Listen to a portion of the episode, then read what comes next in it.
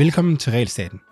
Mit navn er Jonas Herby, og Realstaten er podcastet, hvor du, sammen med mig og mine gæster, bliver klogere på, hvad regulering betyder for det danske samfund og den enkelte dansker, hvordan det opstår og hvad vi kan gøre ved det. Socialdemokratiets borgmesterkandidat i København, Sofie Hestrup Andersen, vil legalisere has, fordi hun mener, at det vil medføre en række positive effekter for samfundet.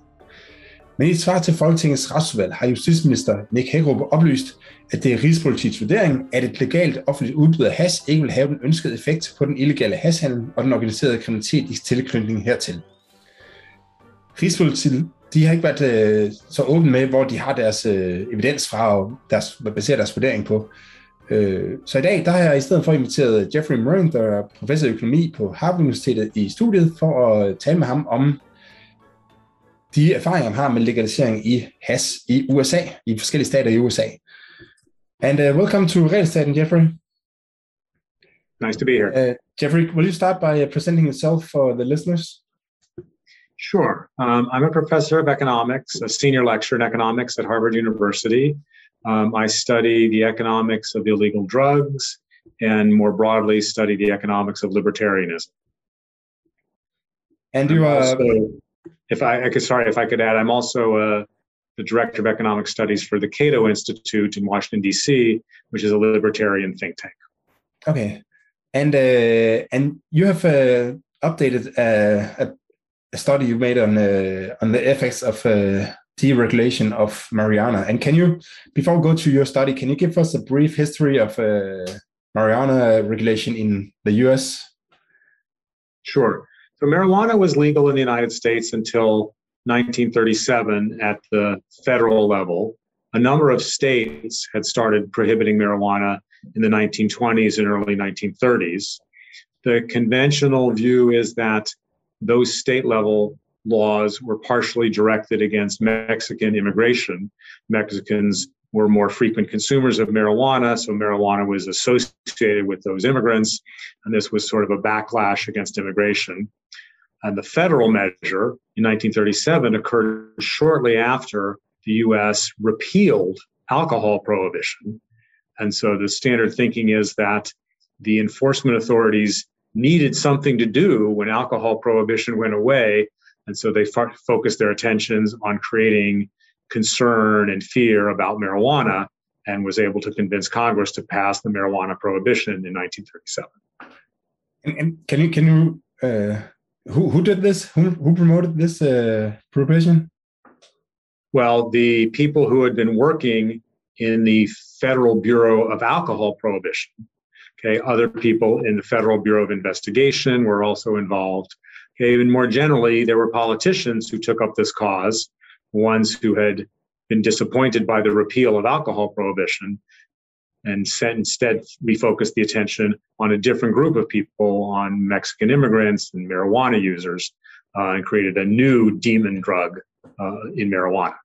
Okay, this, this is an interesting start on the conversation because what I just told the listeners in Danish was that the in Danish the what's called I, I, don't know the name the English word for it, but the the, the state police, the government, uh, the the national police uh, office uh, has uh, told the the government that uh, that if you deregulate uh, marijuana, then uh, then you won't see this the positive effects that uh, some argue uh, for, and we'll come back to the positive effects later. and when I saw that response, I thought, but of course they won't, because what should they? I mean, that's their job to fight marijuana. So, and that's exactly what you're kind of telling me. So it's a classical public choice problem we have here. Yes, Exactly. People who are in the business of prohibiting things see only benefits from those prohibitions, but other people might see a range of benefits and costs from the prohibitions. So we'll, I assume we'll get into that. Yeah, I, I read in your paper that uh, between the 90s and the 70s, and again from the 1986, uh, the mandatory sentence for drug-related violation uh, was a you, you wrote right that a first time offense for marijuana possession carried a minimum sentence of two to 10 years in prison. Yeah, so, the, the, the, penalties for drug possession and drug sales generally in the United States, including for marijuana, okay, have been quite strong, much stronger than in many other countries. That's one of the reasons that even though other countries have prohibitions that superficially look similar to the US policy. In practice, the US is more disruptive and more uh, causes more negative side effects because it's a much stronger prohibition than many other places. So, so does this mean that if I was caught in uh, 1960 with uh, one single joint, then I would go to jail for two years? It means you could. It doesn't necessarily mean you would. Okay? Oh, okay. Many cases, the penalties that are on the books are determined to be smaller amounts based on plea bargaining. Okay, many cases of simple possession where you just have one joint, you would have gotten a suspended sentence or probation or something like that. But there are some defendants who the police suspected had done, you know, other bad stuff, okay, in addition to possessing marijuana, who might have gotten those stricter sentences. And of course, it was could be applied arbitrarily. If those long sentences are on the books, there's a risk that at least some of the people arrested for those crimes, okay, alleged crimes, will be uh, sentenced to the long terms. Mm. Uh, but but lately we have seen a a deregulation of uh, marijuana in uh, in the US. So, so can you talk a little about that? Yes, the two, U.S. has actually had two waves of deregulation. Okay, the first occurred in the 1970s when a number of states did something that they called the decriminalization of marijuana, which means they reduced or eliminated the penalties for possession of small amounts. Okay, but the production and sale and distribution or possession of larger amounts was still illegal. Okay, so that happened in 10 states in the US in the period from about 1970 to 1980. But that movement toward broader legalization sort of faltered mainly because crack cocaine came along and that energized the drug warriors uh, in the United States to for the pendulum to swing back against marijuana and against sort of drugs generally. So we had a very punitive regime for all drugs in the 1980s and early 90s. But then in the 90s, there was a second wave of new thinking about marijuana, at least, and many states started to reconsider. The thing that happened first was that states legalized medical marijuana, the use of marijuana for medical purposes. And then, somewhat later, about 15 years later, a few states legalized marijuana for recreational purposes, for any purposes. You didn't need any kind of prescription or any kind of medical condition. And so we now have well more than 30 states that have legalized for medical purposes and 12, 13 okay, that have legalized more broadly. Okay, so it's not legal under the federal law, the national law in the United States. It's legal under the state law in those places that are legalized. Okay? And it's only some states, not other states. But the enforcement has diminished in many of those places, even if they haven't officially legalized. So we certainly changed a lot, even though you know it's still not a legal product like coffee or mm. beer or things like that. So can you just explain to the Danish listeners uh, what does it mean that it's uh, legal uh, under federal law but legal under state law? I mean, who? So does it, it mean if you, are caught by the FBI, FBI, then you are punished? It means that you could be arrested even for possession of a small amount by a federal police officer. There are various kinds of federal law enforcement officers. Um, and that happens occasionally for even for simple possession, although not often. But over the period since we started having these state level policies, the national government has kind of gone up and down about whether they wanted to try to disrupt the state level legalizations. And in the early years, they did so. They would arrest major sellers of marijuana in states that had legalized uh, to try to stop the trade. More recently, that's gradually waned, and there's very little federal attention aimed at marijuana, especially in those states where it's legal. But there's still other policies which interfere with a fully legal industry. The tax treatment of profits from marijuana is much, much more punitive because you're not allowed to deduct the cost of producing an illegal good. So the effective tax rate becomes very high. Mm. You're not allowed, even if you're in a state where it's legal, to use the banking system for marijuana to deposit the receipts from your marijuana business, okay, or to pay your employees of your marijuana business. So it's very much a weird, mushy, in between situation. It's not clearly legal or illegal overall. De facto, many, many more people are able to buy and sell marijuana without being interfered with by law enforcement. Okay, but but for for uh, for, for Dane, it sounds a little risky that you can have a, a, a marijuana store and then uh, and by chance you can risk uh, running into a federal federal agent and, uh, and be sent to prison for something that is basically re- legal. It is it is a little risky. It depends on who's president and who that president puts in charge of the law enforcement agencies. When a presidency changes, if it went from someone who was sort of tolerant of marijuana, okay, at least unofficially, to a president who wanted to really crack down against marijuana, things could change fairly substantially. And it's actually not any different than what happened in the US with alcohol prohibition. Alcohol remained legal under the state law in many large states, many of the more populous states in the United States, uh-huh. but they still experienced the full brunt of prohibition because the federal government was very aggressive in enforcing federal prohibition, alcohol prohibition in those states. At the moment, okay, things are relatively calm in the US, but absolutely it can change. So there's a risk. Would you say that it depends also on the on this on the single uh, agent? Like if you uh, could have a federal agent that has that don't like a particular person go in and uh, and arrest him if he uh, if he sells marijuana? It, it, it can, yes, and it probably does to some degree. The federal government's law enforcement agency is distributed around the country. There are various people called U.S. attorneys who are each in charge of enforcement for their area. Forget exactly, I think there's 60 or 80 U.S. attorneys throughout the country. So if the U.S. attorney in your area wants to be very aggressive, you would also be more at risk. Although there's an attempt to have policy implementation not differ too radically across the different mm. But for sure there can be idiosyncrasies. But I guess they, they can change too, I guess. Yes. So they, okay, they so, no, yeah, come on. No, I say they, they the the people who are the U.S. attorneys do change. Okay, from time to time, they change change a lot more when a new administration comes in. For example, right now, Biden is in the process of appointing new U.S. attorneys in various parts of the country. Okay, so that's uh, that's very interesting. I, I wasn't aware of that. I thought that okay, marijuana is just legal in, uh, no. but but that, but it's a little more in the gray zone. Uh, it's in a gray zone.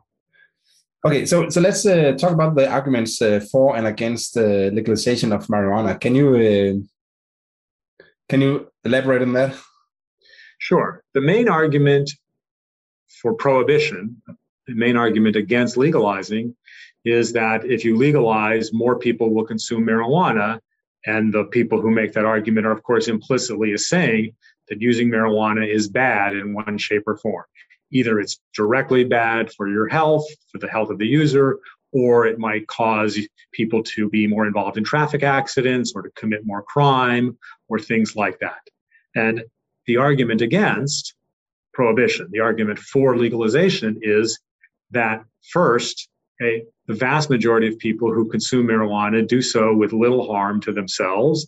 It does not seem to be have any seriously negative health effects.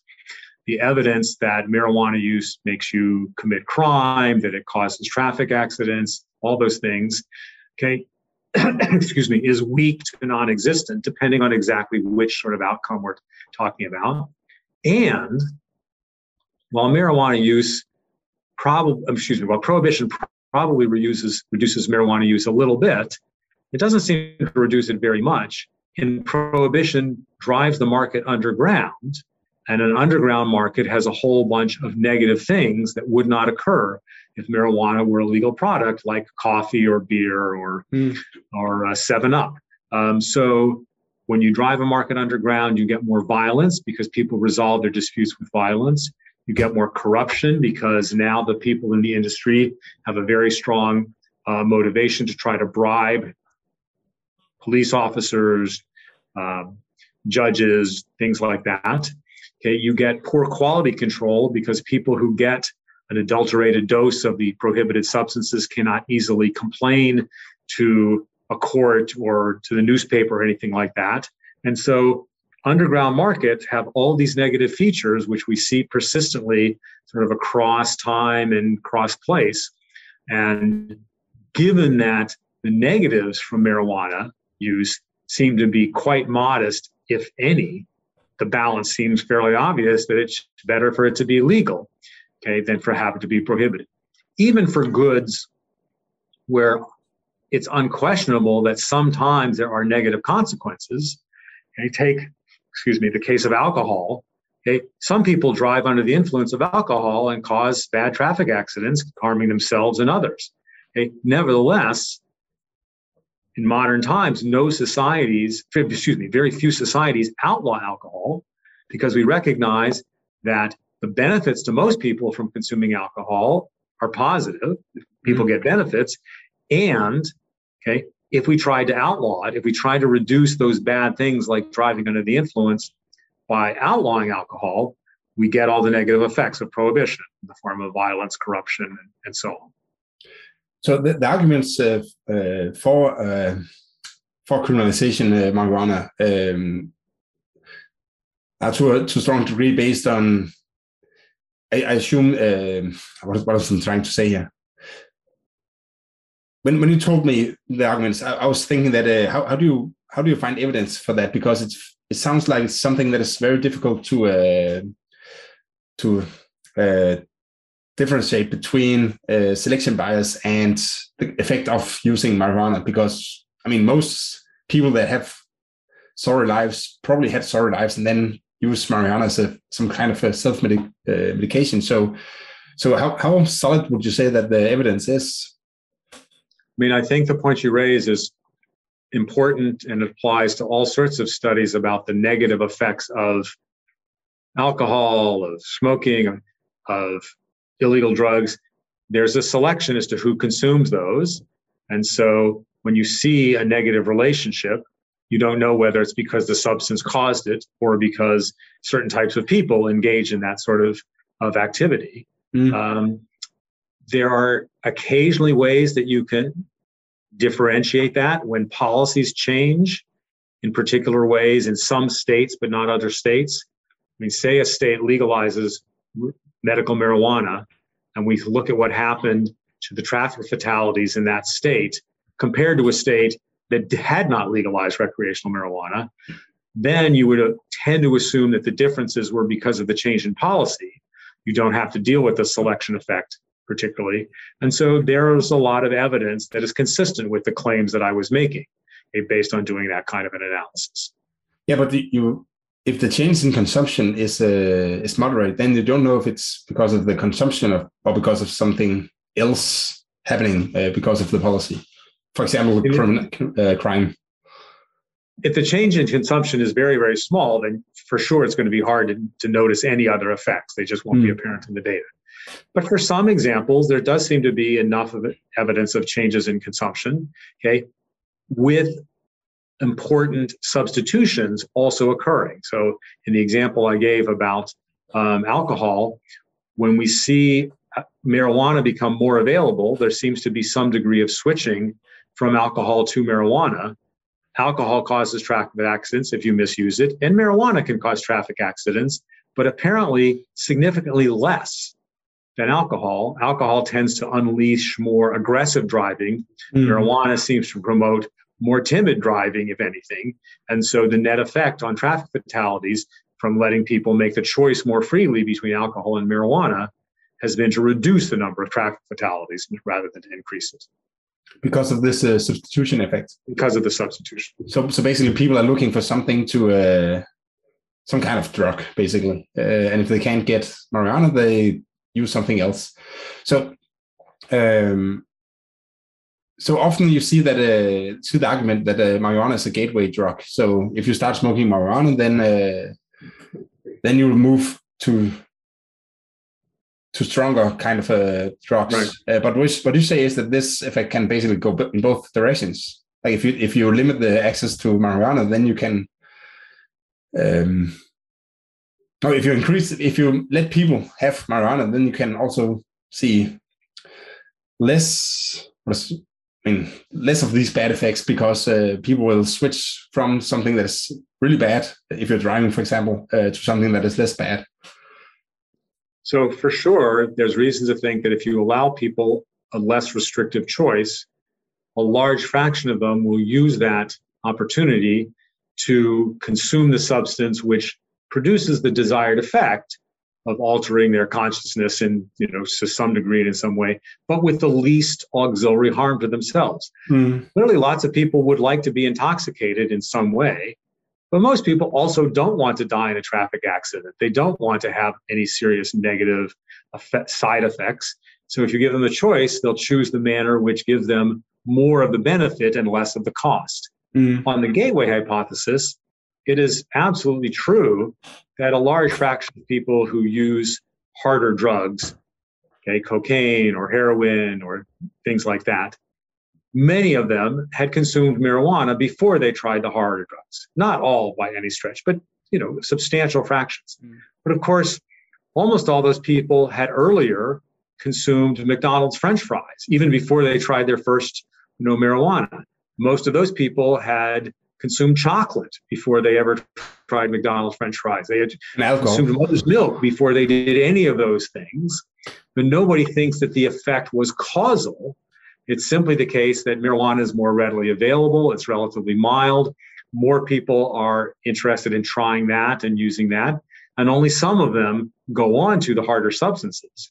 But if you magically made marijuana disappear, okay, then the gateway, the so-called gateway, would go from alcohol to cocaine.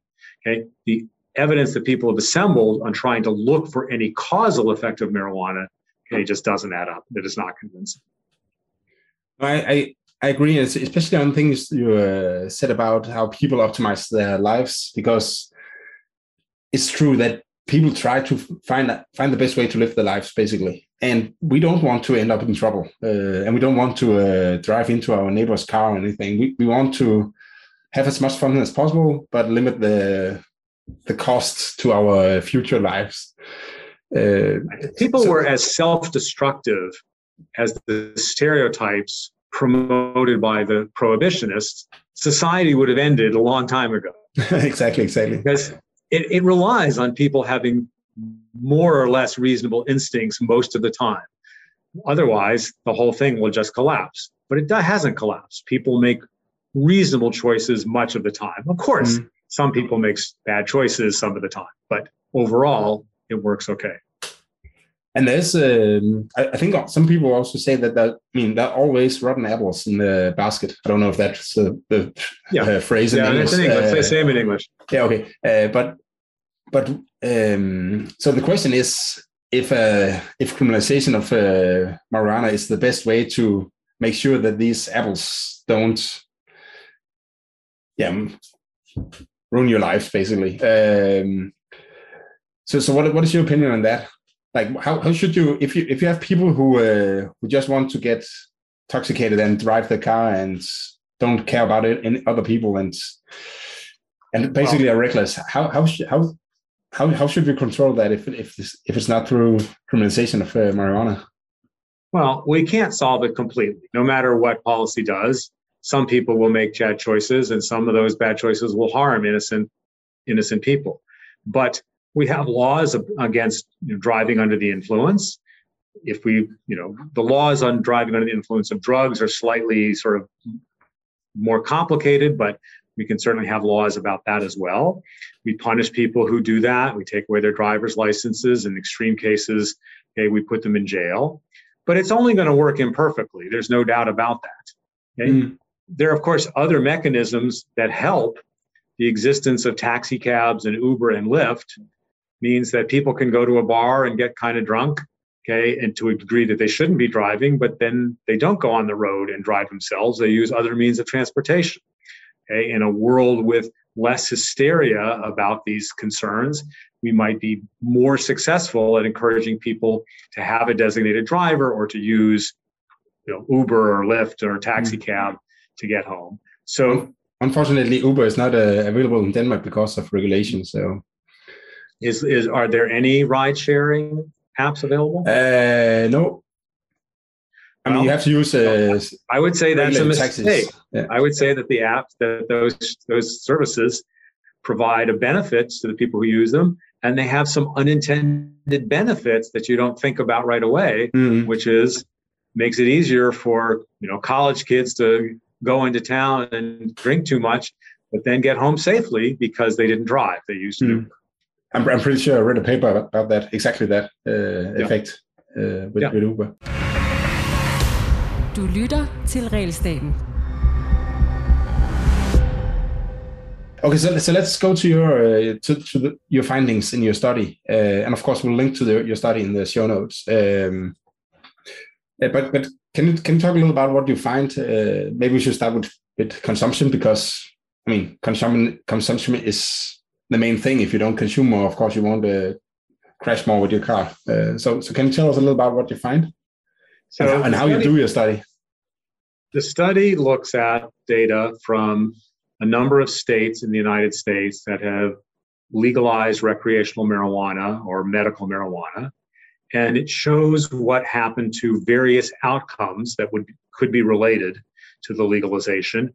Most importantly, how many people use marijuana, how many people use alcohol before and after the legalization in that particular state. And since different states legalized at different times, okay, you have some plausibly some randomness as to when that happened, and therefore anything you observe comparing before and after is probably due mm. due to the to the institution of the legalization.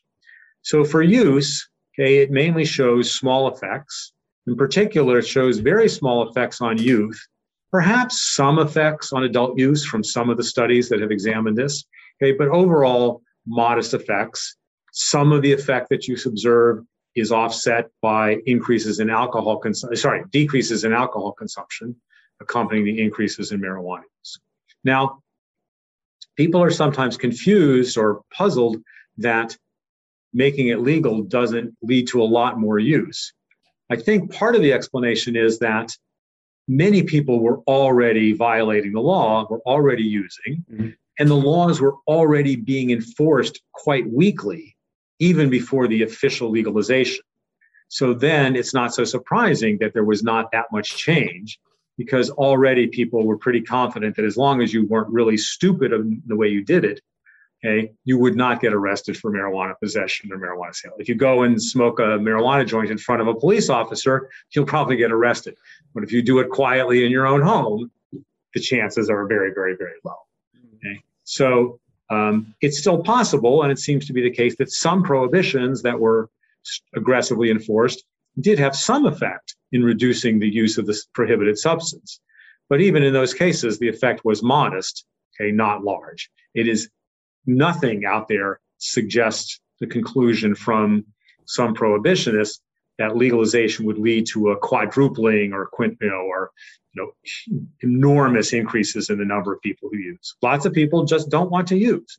It's like lots of people don't eat ice cream or drink coffee or drink alcohol or go skiing mm. because that's just not in their interest. So the same seems to be true. Also, one, one thing I thought about was that um, that people who really wants to smoke marijuana, they will uh, they'll they'll go and and find it uh, and they'll get a find a dealer that they trust, a, a place where you can buy it uh, that they trust, uh, and and then they will have more or less easy access to to more uh, marijuana. Uh, while people yeah. who just want it occasionally, like uh, if I have some friends. over and we want to smoke. I, I, I wouldn't do it if it was illegal, but if it was legal, I would maybe I would do it. I don't know just I have actually I have never tried to smoke a marijuana, although it's uh, fairly common in Denmark, although it's uh, illegal. Because when I was in high school, I for some reason I didn't like it, uh, and now I think with small kids, uh, mm-hmm. it's not that uh, easy. But but at, in ten years I'll try it for sure. Anyway, but but uh, if if it was legal, it would be more probably more acceptable to invite friends that you don't know that well over for for a joint. so I think so one one thesis I had was that maybe this maybe any increase in consumption would be from from these people who don't really smoke that much marijuana. Exactly. Uh, because there's a barrier. There's a barrier. There's some kind of fixed cost you have to pay for breaking the law. Uh, yes. But as soon as you've done that, then yeah, then you just have to pay the price basically. Right. For sure. If if it's legal, and you're at a cocktail party with adults, and most people are having a cocktail, but a few people are passing around a joint, and someone passes it to you. You know, if it's legal, you know, maybe you take a puff or two, you do it once in a while, but that doesn't add up to anything.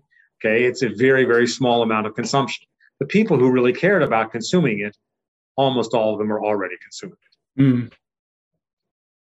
Yeah. So, so, so for me, that that's if that's if that is true, and I don't know if you know that, but uh, if that is true, then uh, then these bad effects that you that people say that they will come if we legalize uh, marijuana, then they probably won't come because the the extra consumption will be from people like me who yes. are in total control of that not not total control but have fairly good control of their life and uh, have a good job and and won't go directly uh, to the next uh, drug and end up in on crack cocaine uh, that's not likely to happen at all uh, for for people like me and you um, right even if we small smoke a joint now and then okay so so so we don't see. So what, what you said was that we don't see uh, an, a significant increase. We don't uh, see large increases in consumption. Perhaps some small increases in consumption.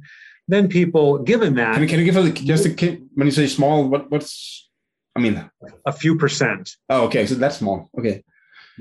Um, now, if there's not much change in the use of marijuana, then all the things, good or bad, which might be affected by marijuana use, are should be unlikely to change as well. Mm. But it's useful to look at those directly. So the rest of my research looks at whether we see noticeable changes in crime rates, in traffic fatalities, in educational outcomes, in housing prices, in GDP, in sort of any measure that could possibly be related.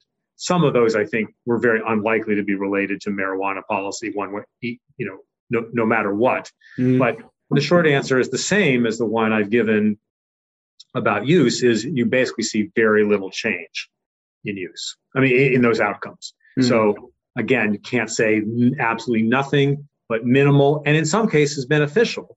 The one that most obvious one where you see beneficial effects is on traffic fatalities.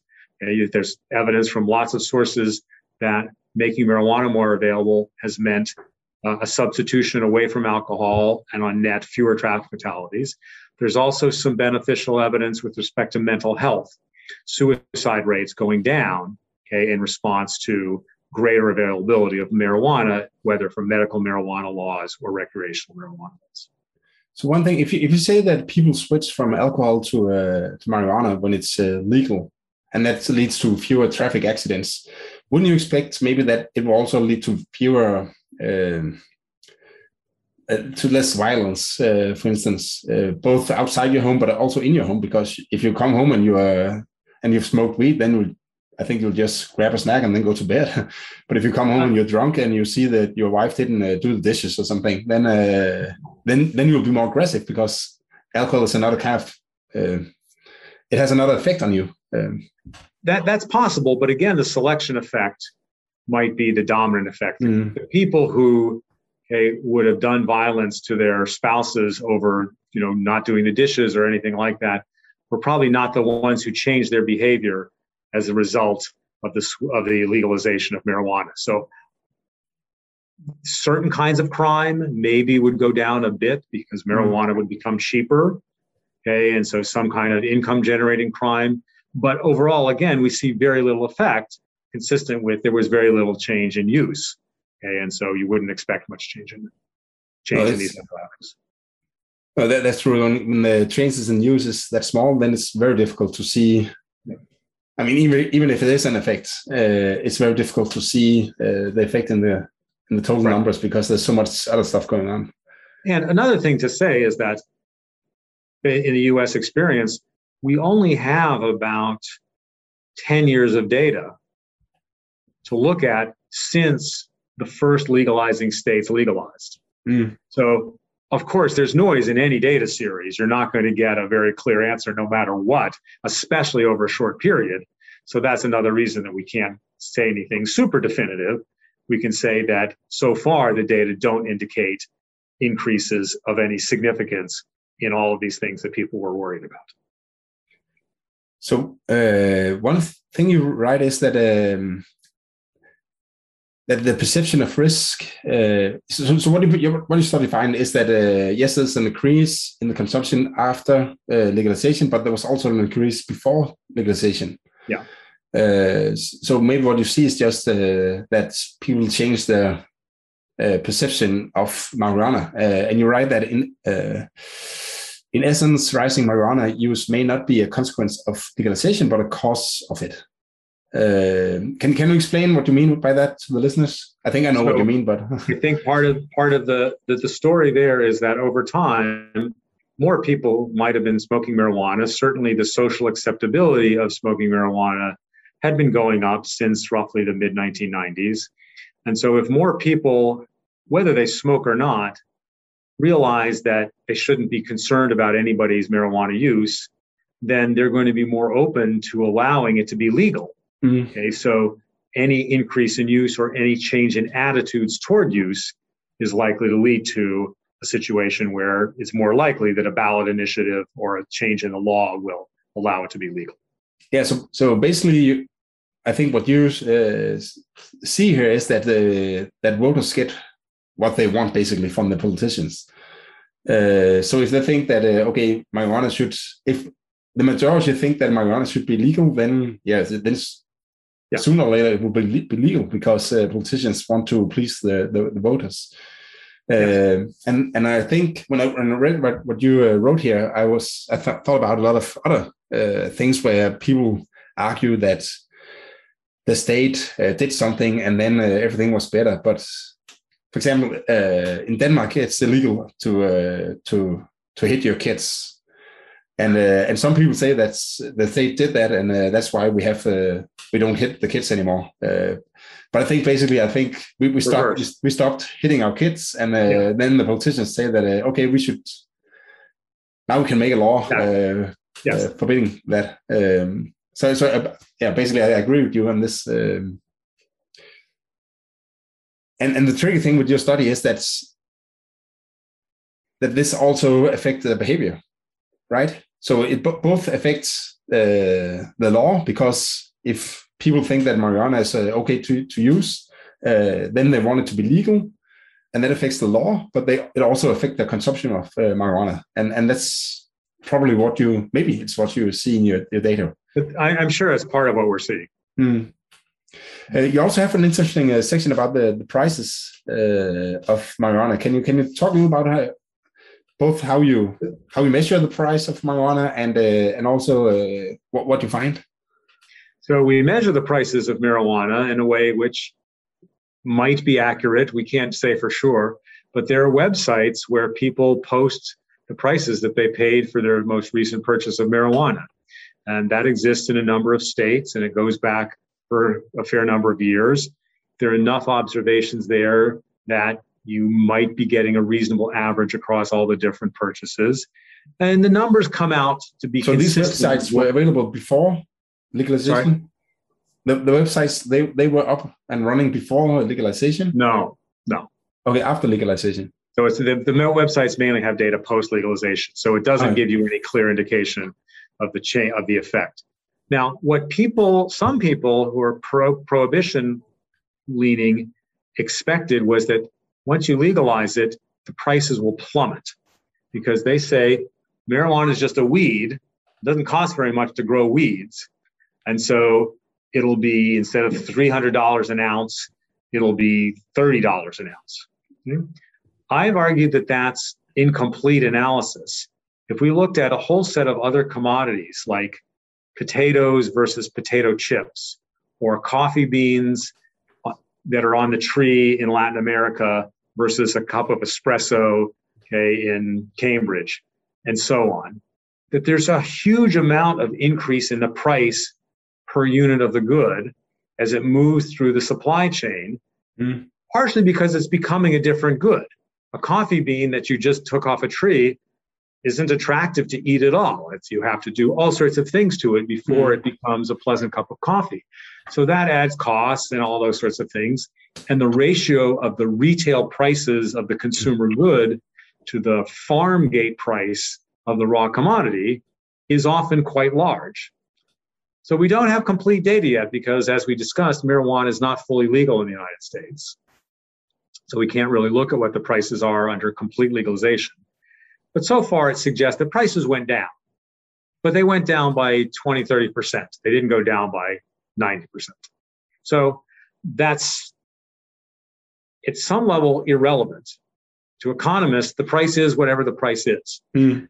It should be somewhat reassuring to people who are worried about increases in use because the price didn't go so down so much that it makes it accessible to like every 10 year old or anything like that. It's still somewhat expensive. I still think it, that's a little surprising because when you read the papers, uh, then I mean, there's a place in Copenhagen where you can go and uh, and buy weed. Uh, I mean, it's illegal in Copenhagen, but there's a place where you know you should go, and and the gangs are fighting about who has the right to uh, to sell uh, marijuana in this uh, in this in this place, and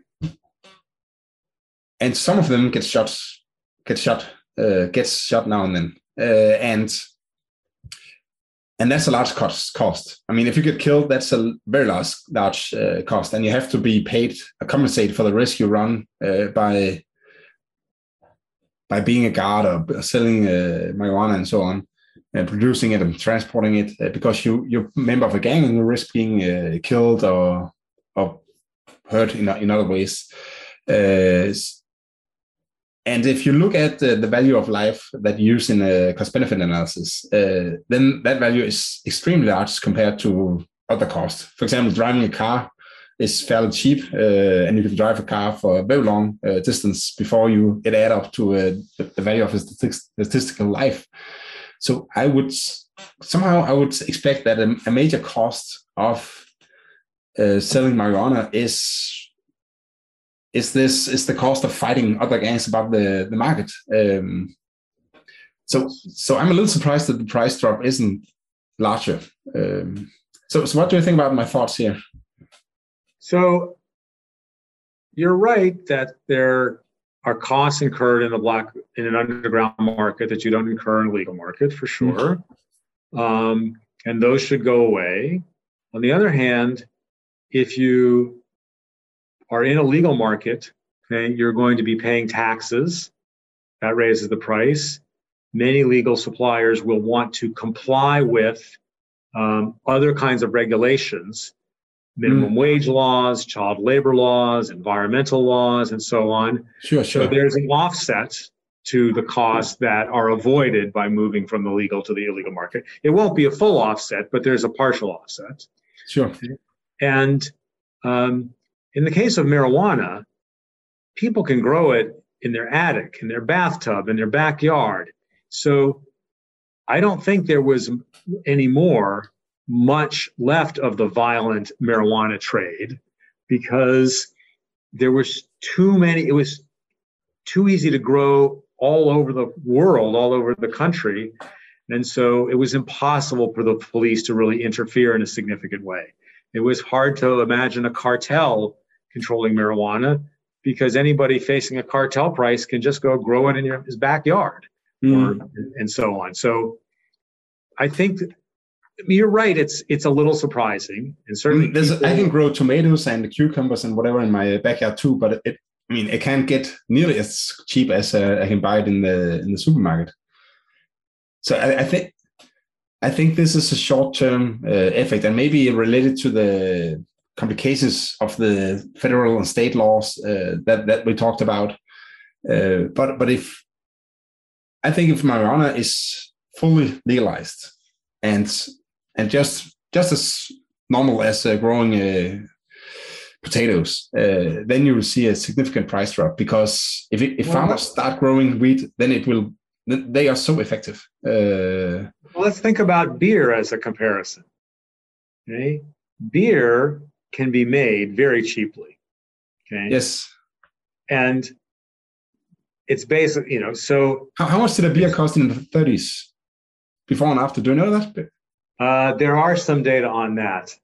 Um, it showed a big range. It depended on exactly what kind of alcohol you were mm. consuming. If you wanted to consume something that was a brand pre-prohibition had been a branded uh, version of alcohol, um, like Johnny, you know, Johnnie Walker Red, then you had to pay quite a premium. If you're willing to drink sort of generic corn whiskey, then it was quite inexpensive. So mm. that's kind of consistent with what I was about to say is that for beer, tons of people pay way more for beer than they have to because it's packaged, it comes with this advertising, it comes with this imagery. There is very cheap beer available. If you want to drink really, really cheap beer, you can do so.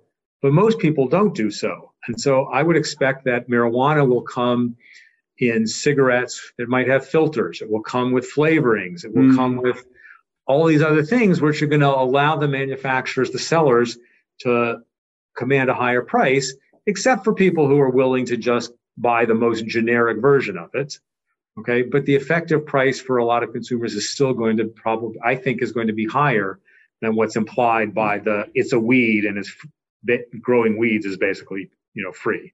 So anyway. Yeah, I mean, maybe you're right. Maybe I mean, there's a possibility that we're both right, and we won't, and and we can never see who was most right because uh, because as things are getting legal, consumers will and and uh, companies will uh, make other products products basically, uh, and also if uh, so and so maybe you won't smoke a joint that we, we know today, but uh, some more advanced uh, product. Uh, and also maybe consumers will switch. Like today, we have kind of you you talk a little about that in the paper. Uh, you find that um, the price gap between high quality and low quality is widening, widening, right? Yeah. Uh, and maybe so if you see a price drop on high, maybe maybe there's a lemon problem that you solve by legalizing. Uh, you know, Akerlof uh, lemon. Uh, oh. Yeah. So um, so you so so now you go down and you buy something and you don't know if it's a bad product or a quality product. So you don't want to pay a high price for the for for quality.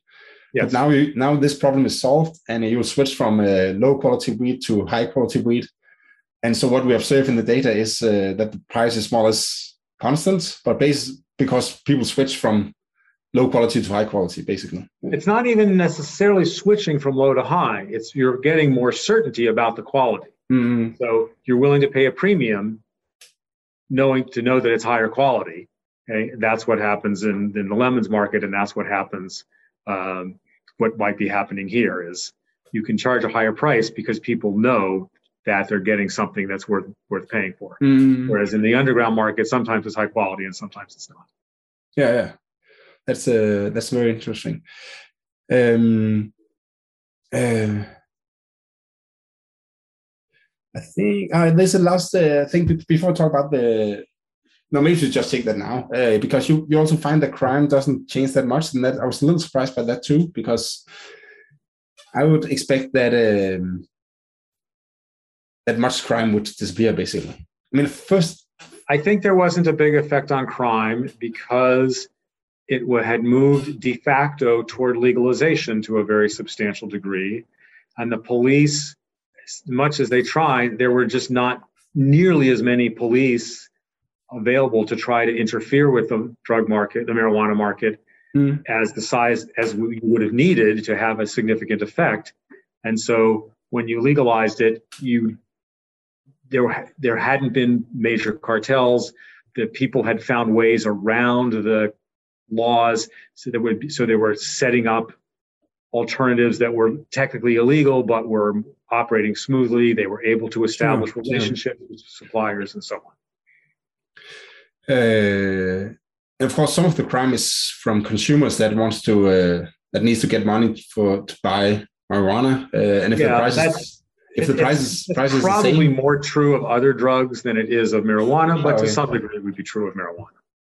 Okay, there's one thing that I thought about was that uh, do you think this could be because you look at short-term effects and not long-term effects? Uh, because one of the arguments I've been using, and maybe it's wrong, wrong I don't know, but uh, is that like if you're criminal today, maybe if you uh, decriminalize uh, marijuana, then we'll just, I mean, your job is to be criminal, so you'll just switch to other types of uh, crimes. Uh, but if your income drops, then maybe it will be more difficult to recruit new members to a gang. Because I mean, if you ride a, B, a big uh, BMW, mm-hmm. then uh, young people will look up to you and think that okay, there's a there's a you can make a lot of money uh, selling uh, weed. Uh, but but if you ride a Aygo, then uh, then it's probably a little harder to to yeah. recruit new members for your gang. So so maybe maybe what we see is just a short-term uh, effect, and on, on, the long term, it will be there'll be less crime. Do you do you have an opinion would, on that? I, I would say the long-term effect. I don't think that's likely for the marijuana market. I think if we've legalized cocaine and heroin, then you would see some significant reductions in crime. If you fully legalized all drugs, I think we would get some further reductions in crime. But We've accomplished, we've gotten some of that because the drug war has de escalated to some degree in the US broadly, not just for marijuana. Mm. Um, and the marijuana, the gains from not interfering with the marijuana market and causing violence there, I think we mainly got okay in the 90s and the early 2000s. I don't think there's a lot left. Do you know, just in comparison, how, how big is the marijuana market compared to the rest of the drug market?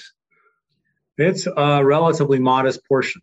Okay? okay. Prices of things like cocaine and heroin are so much higher relative to, so even though fewer people use those, the magnitude of those underground markets is much higher. Now, those prices might easily fall more than the marijuana price mm. because they're probably being more affected by ongoing prohibition efforts.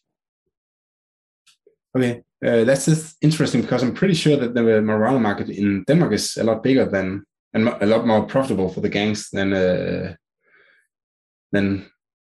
Well, I can think of a, I can think of at least two reasons why that is plausible. Different countries clearly, or different cultures, societies have had different tastes for different substances. Mm. Okay, the, the taking pills, taking amphetamines is more popular in some countries. Other countries, alcohol is more popular. Other countries, morphine or heroin are more popular. So maybe it's just a difference in the underlying preferences. But in addition, I don't know if anything specific about Denmark, but I think that the um, the degree to which doctors are willing to prescribe these other substances is much greater in Europe than it is in the US. So there's sort of a gray market, especially for opioids in European countries, that helps keep the black market much smaller. Yeah, maybe I don't know anything about that. Uh, so I don't know. I can't confirm or. Okay. Well, so we'll have to right. take it as a hypothesis. Just leave it as a hypothesis. There's one last last thing you look at, and that uh, is uh, budgetary impacts. Um, and I assume that's uh, taxes on uh, on marijuana, and uh, and that's that's yeah. Maybe maybe you should just tell us what you find there. So what we find is that if you obviously in theory if we legalize it we should be able to tax it we should be able to pose tax rates similar to the ones used on alcohol or tobacco and collect some non-trivial amounts of tax revenue that's indeed what's happened in the states that have legalized uh, medical or retail marijuana some states don't tax the medical marijuana but they do tax the retail marijuana and so the amounts are noticeable there's certainly you know pluses uh, from standard perspective, but they aren't going to solve the budgetary problems of the U.S. or the European economies. You know, when you have trillion dollar deficits generating, say, you know, 30 million in re- revenues. 30, sorry, you have a trillion dollar deficit generating 30 billion in revenues is just like rounding error. So it's a plus, but it's not the single most important thing. It's it's just kind of icing on the cake. Okay, okay, but there's a plus. There's a plus. Uh... I mean, just to be clear, it's a plus in the sense that it allows you to lower other tax rates. It's whether you think it's a plus to have more tax revenue depends on whether you think government should be bigger or smaller. That's true. I'm a libertarian and I think it should be smaller. So I don't want government just just take that tax revenue, do more spending. I want it to, because it's getting that tax revenue, to lower other tax rates so that overall taxes don't go up anymore. But still, it's a, it's a little interesting that you can basically can legalize uh, marijuana and nothing happens. A, li- a few, little fewer traffic accidents. Yeah. Uh, and then you, the the politicians get a lot of, uh, get some money, uh, not a lot. Politicians of money, get some money that they can spend, and that that makes many voters happy. So so why do why do you think that? Why, why don't we see this uh, in, in first of all in more states in the in the United States and uh, and in Europe and in other countries in the world? You know, the the selection thing you mentioned is sort of relevant in slightly different way. Different states have different political views, so the legalizations are mainly occurring in states that are in the U.S. nomenclature are blue states, are Democratic, are liberal-leaning mm. states. Um, and there are and all, they also had a higher consumption of marijuana to begin with, and the states that had higher yeah. consumption of marijuana. And we also, um, you know, have a strong vested interests in keeping marijuana illegal. Okay, the people who run marijuana treatment centers, the police officers who make their livings by busting people for marijuana and all that sort of thing, they don't want to see it legalized because that would then tend to eliminate the demand for their services. And so it's hard politically to make changes once any kind of policy is in effect because that policy almost certainly benefits somebody. Mm. That's why it got created in the first place.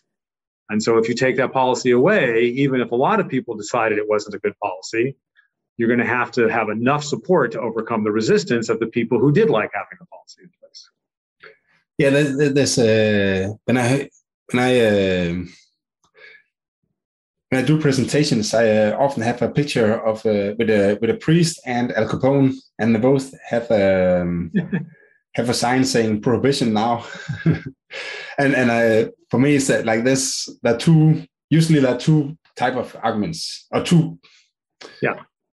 Two, two kind of stakeholders in this, uh, like the ones who wants to uh, use regulation to make other people's lives better, and that's that's the intention uh, anyway, uh, and and people who wants to use regulation to increase their own profits.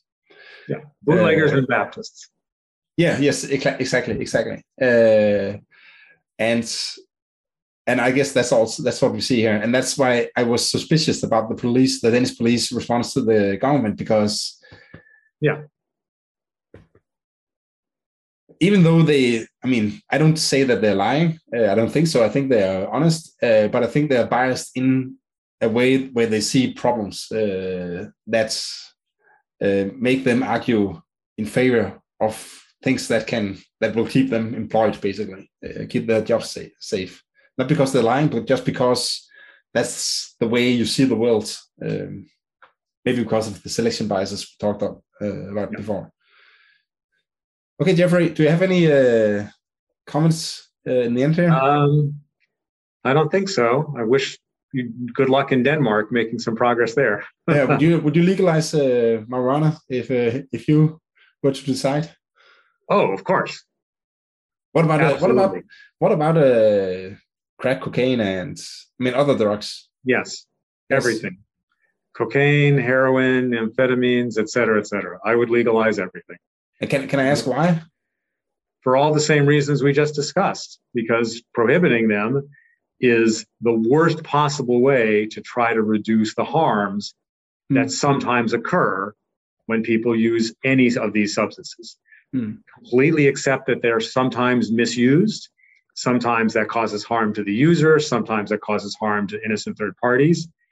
But outlawing it makes things worse, not better. Okay.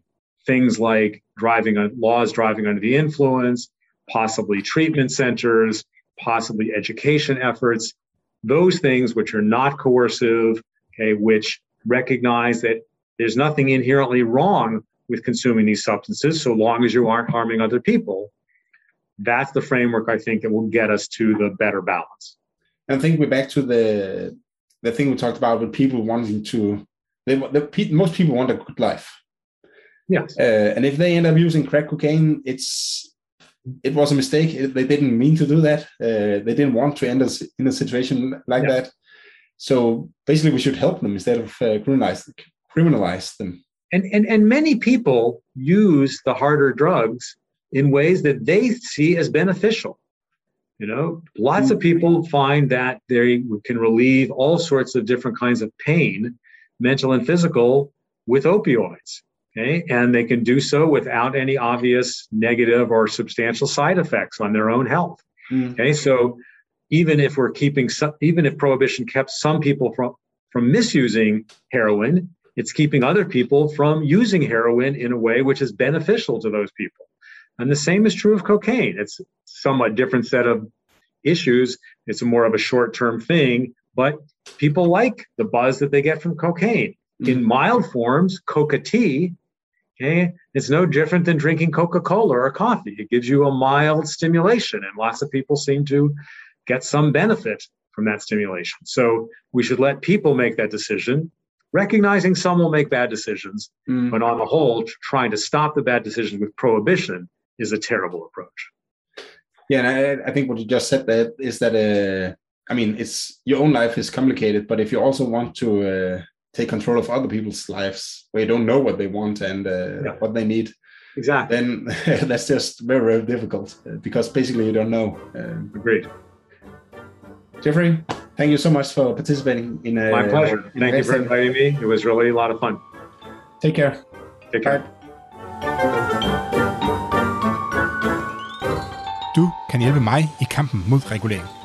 Har du kendskab til fjollede eller problematiske regler, der vanskeliggør dit eller andres liv, så kontakt mig på herby